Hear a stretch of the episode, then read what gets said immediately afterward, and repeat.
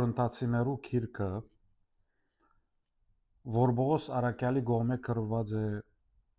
Գորընթացիներուն, շատ մը արժեքներ կը պարունակէ։ Քրիստոնեական արժեքներ, որոնք կդրձեն, կդաշեն մարդուս կյանքը եւ զինք կառաջնորդեն ավելի առողջ ապրելակերպ ունենալու։ Բայց ես այսօր պիտի ուզեմ շեշտը տնել 10-րդ գլխում վրա, որ կխոսի սիրո մասին։ Սերը ինքնին մեծակույն բադվիրանն է, որ դրվեցավ մեր Տիրոջ Հիսուս Քրիստոսի կողմէ։ Աշխարհի ստեղծագործությունը ինքնին սիրո արտահայտություն էր։ Աստված սիրեց ինչ որ ստեղծեց եւ այդ ստեղծագործությունը բահելու համար նաեւ մարդը ստեղծեց, որ մարդը ինքնին ղեկավարը դառնա Աստուծո ստեղծագործության։ Պատասխանատվություն մտավ մարդուն։ Սերը անվախճան է։ Գգարտանք 10-րդ գլխում մեջ, առաջին Կորինթացիներու 10-րդ գլխում մեջ։ Սերը վախճան չունի։ Սերը հուսախապության չի մատներ։ Այս բարերը կուքան ցույց տալու թե ինչքան սիրո հասկացողությունը, սիրո արժեքը զորություն մնե, ուղություն մնե, որ մենք մեր կյանքի մեջ, մարդկային կյանքի մեջ մեր հոգիները գրնանք ազնվացնել, վսեմացնել եւ վեհությամբ հասցնել միայն ու միայն մեկ ճշմարտությամբ եւ այդ ալ սերն է։ Եվ նույն այդ սիրո սկացումով գողջունեմ ցեզ այսօր Father Sampat Talks podcast-ն նոր հաղորդումով մը խոսելու եւ անդրադառնալու սիրո կարեւորության մասին նամանավանդ որ մեր ունեցած կամ մեզի ժառանգված առաքինություններն մեծակույնն է որովհետև մենք գոչված ենք սիրելու մեր նմանը, առաջին հերթին գոչված ենք սիրելու Աստված, սիրելու մեր Տերը Հիսուս Քրիստոս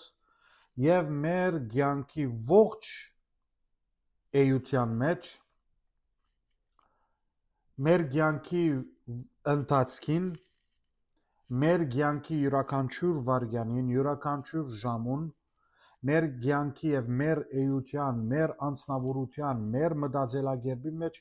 պետք է որ սերը ժայթկե, պետք է որ սիրո արտահայտությամբ, սիրո մտածելակերպով, սիրո խոսակցությամբ մենք դուրս գանք, որբեսի դեսնենք աստեցությունը սիրո, որբեսի ապրինք անոր արդյունքը, դրական արդյունքը անշուշտ, եւ հավատանք եւ համոզվենք, թե միակ ճանապարհը թեպի Աստված, միակ ճանապարհը թեպի խաղաղություն ուրիշ բան պիտի չլար, եթե ոչ սերը։ Love never fails. This timeless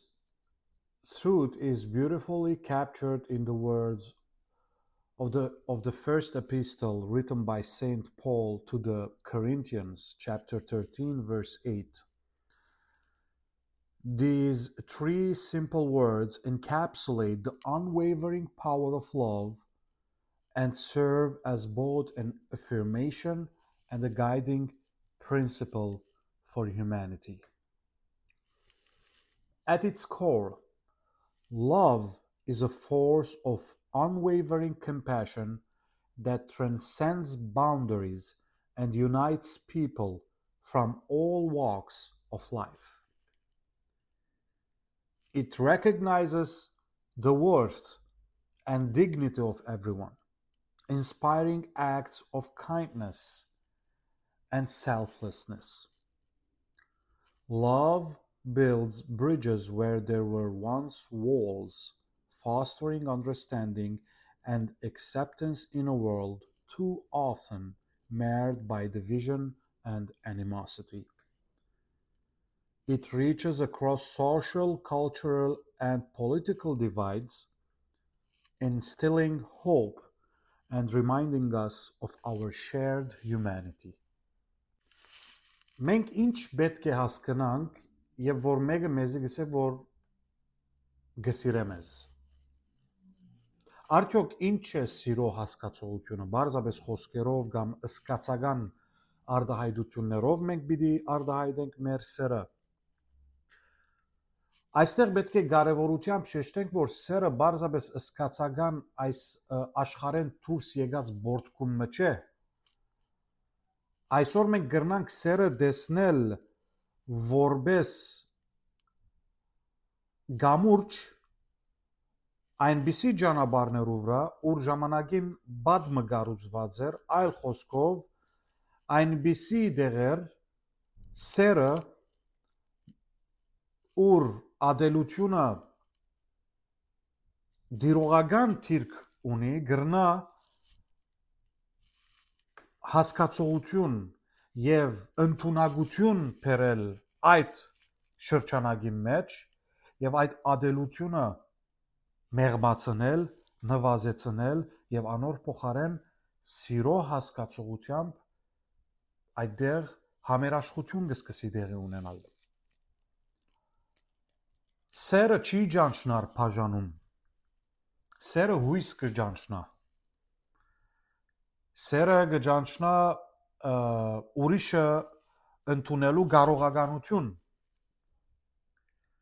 սերը գճանչնա միություն սերը գճանչնա ազնվություն սերը գճանչնա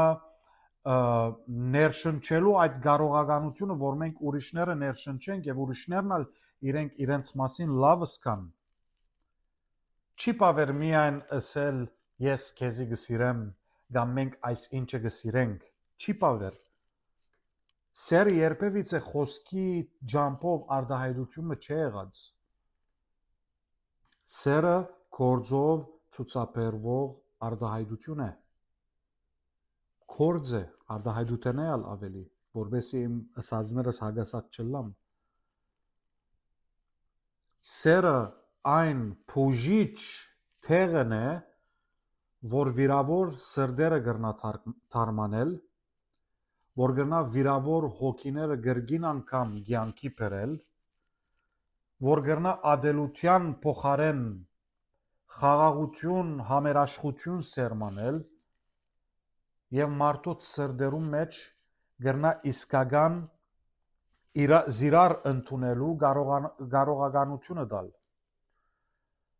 մագերեսային ցևով պետք չէ ընդունենք սերը եւ մագերեսային արդահայտություններով մենք պետք չունենք ցևացնելու, ցևագերբելու թե մենք մեր նմանը գսիրենք մեր ցանկի մեջ մենք շատ օրինակներ կրնանք ունենալ որ մեզի ցույց կտան թե մարդկությունը որոշ չափով գերձ սիրով գաբրի գերձիկի աշխարհի մեջ գաբրի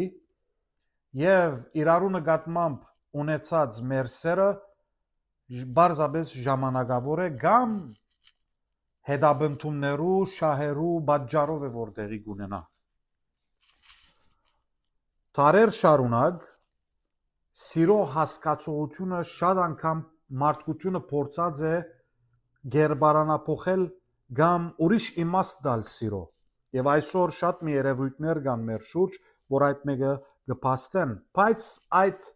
ամբողջությունը ժամանակավոր փաստ մնե, որովհետև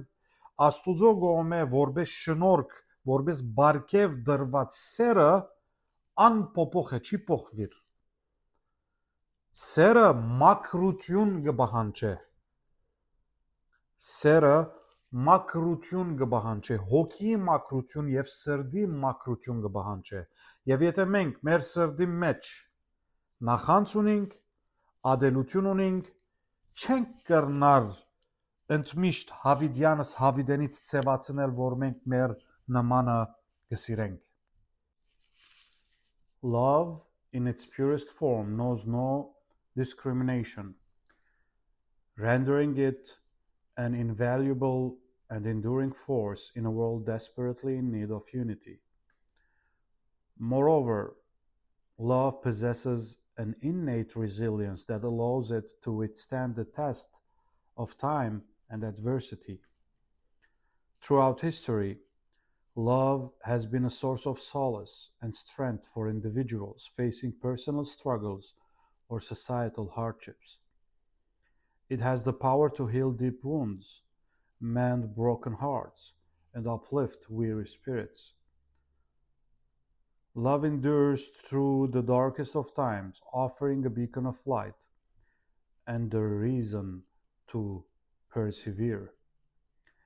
It empowers individuals to find meaning in their suffering, to forgive, and to rebuild, ultimately emerging stronger and more compassionate. Furthermore, love is characterized by its self sacrificial nation, going above and beyond individual desires or ambitions. It prompts acts of generosity, kindness, and service towards others, attesting to its transformative ability. Love emboldens individuals to put the needs of others before their own, fostering an environment of an environment for personal growth and social progress. In a world plagued by self interest and materialism, love serves as a gentle reminder of the inherent value of compassion. Yet, it is essential to acknowledge that love's ability to never fail does not imply that it is always easy or without challenges. Love requires effort, patience, and dedication. It demands willingness to forgive and be forgiven. It calls upon individuals to embody its virtues even in the face of adversity or disappointment. While love never fails, it sometimes faces roadblocks and setbacks. However, its resiliency lies in its ability to rise above such hurdles and emerge even stronger. Եվ այսօր երբ մենք աշխարհի ընթացքը կտեսնենք, պատերազմներ, ադելություն, որժակորձություններ, ահապեկչություններ, անարթարություն կսկսենք անդրադառնալ թե մենք այս սիրո արժեքը մեծավ մասամբ սխալ հասկացած ենք եւ չենք կրծած ի կորց տնել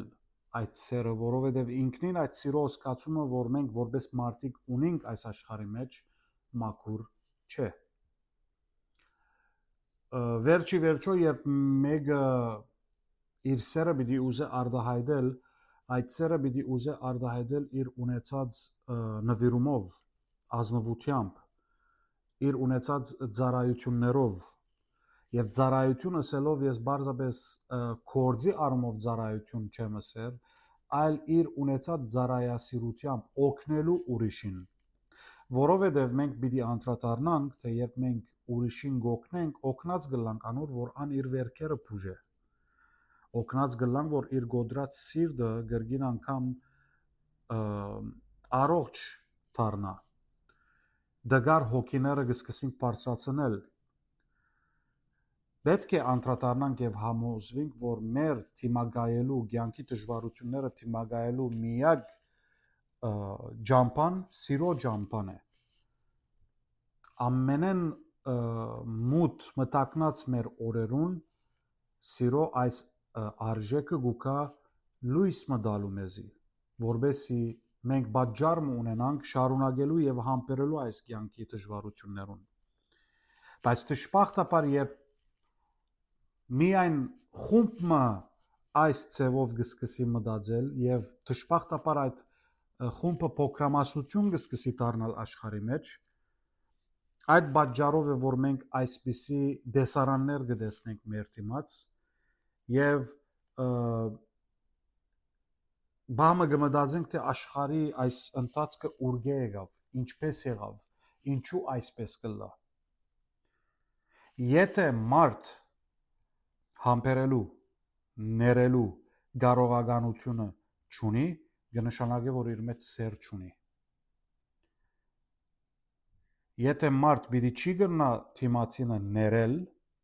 պիտի չի գնա թիմացինը ներել, կնշանակի, որ այդ մարդու սրդի մեջ հիմնական արժեքը կբացի եւ այդ ալ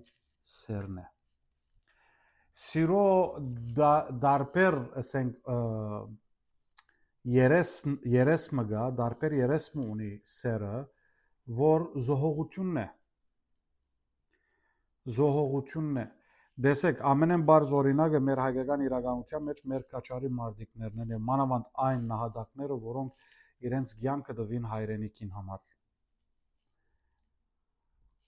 անոնց գողքին նաև կան բոլոր այն հայրերը ու մայրերը, որոնք դիվ եւ գիշեր գաշխատին իրենց զավակներուն հաջողության եւ բարեգեցիկ ցանկ ապահովելու համար այս ընթացքը, այս երկու օրինակներուն ընթացքը կորձի եւ զողողության ընթացք է եւ այդ զողողությունը կթարգմանվի որպես սեր մենք չենք կրնար արժեզրգել սիրո այս հասկացողությունը չենք կրնար անոր արժեքեն նվազեցնել եթե կնվազեցնենք կնշանակի որ մենք իսկապես չենք սիրեր մեր նմանը որովհետև սերը ջիկ կբարդատրե, ներողամտություն կբարդատրե, նվիրում կբարդատրե։ Սերը նույնիսկ հուսախապության թիմած բայկար մնե։ Անոր համար է որ երբ մարդ իր սրդի մեջ մաքուր սեր կունենա իր նմանին նկատմամբ, այդ սերը հուսախապության պիտի չարաչնորտե զինք։ Այո, գրնան խոչընդոտներ ըլլալ, գրնան բզդիկ բադեր ըլլալ, բայց եթե մենք այդ սիրո գապված կմնանք, այդ բայկարելու չերմ իղծը կարողականությունը կունենանք մեր մեջ, որովհետեւ ավելի զորավոր դառնանք։ Այս է հասկացողությունը սիրո։ Կնշանակե, թե ամեն մարդ որ մեզի սիրո արդահայտություններ կգադարե չի նշանակեր որ այդ մարդը կսիրե պիտի փաստեն փաստացի ոչ թե որ մենք պիտի սկսենք մեր նմանը սիրելու եթե այդ մարդը զողողություն ցուցաբերեց կամ կորձ մը գադարեց մեզի բնական պետք է լա այդ մեկը երկուստեք պետք է բնական երևույթ ըլլա որ սիրո արդահայտությունը խոսքով պետք չէ արդահայտվի այլևս։ Այսօր մյուս երեսն ալգա, մենք խոսք է պետք չէ աստվինք։ Մենք պետք չէ խոսքերը առնենք եւ մեր հոգիները ցևով մը հոգնեցնենք այնպիսի խոսքերով, որոնք դեռևս ադելության խոսքեր են։ Այն մարդը, որ իր սրդի մեջ սեր ունի, պիտի չաստվի այս այս երևույթներն եւ ցանկի բոլոր խոչընդոտները, դժվարությունները պիտի առնե որպես մարդահարավեր իր մեջ իր մեջ ունեցած սերը զորացնելու մենք իրար պիտի կաչալերենք որ սիրով դեսնենք այս աշխարհը